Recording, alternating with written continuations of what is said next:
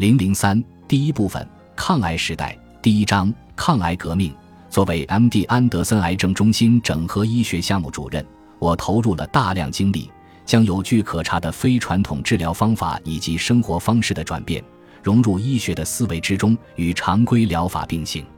已经有更多的研究表明，我们的精神状态、身体状态、生活方式、规避及战胜癌症和其他疾病的能力。这些因素之间有清晰的联系，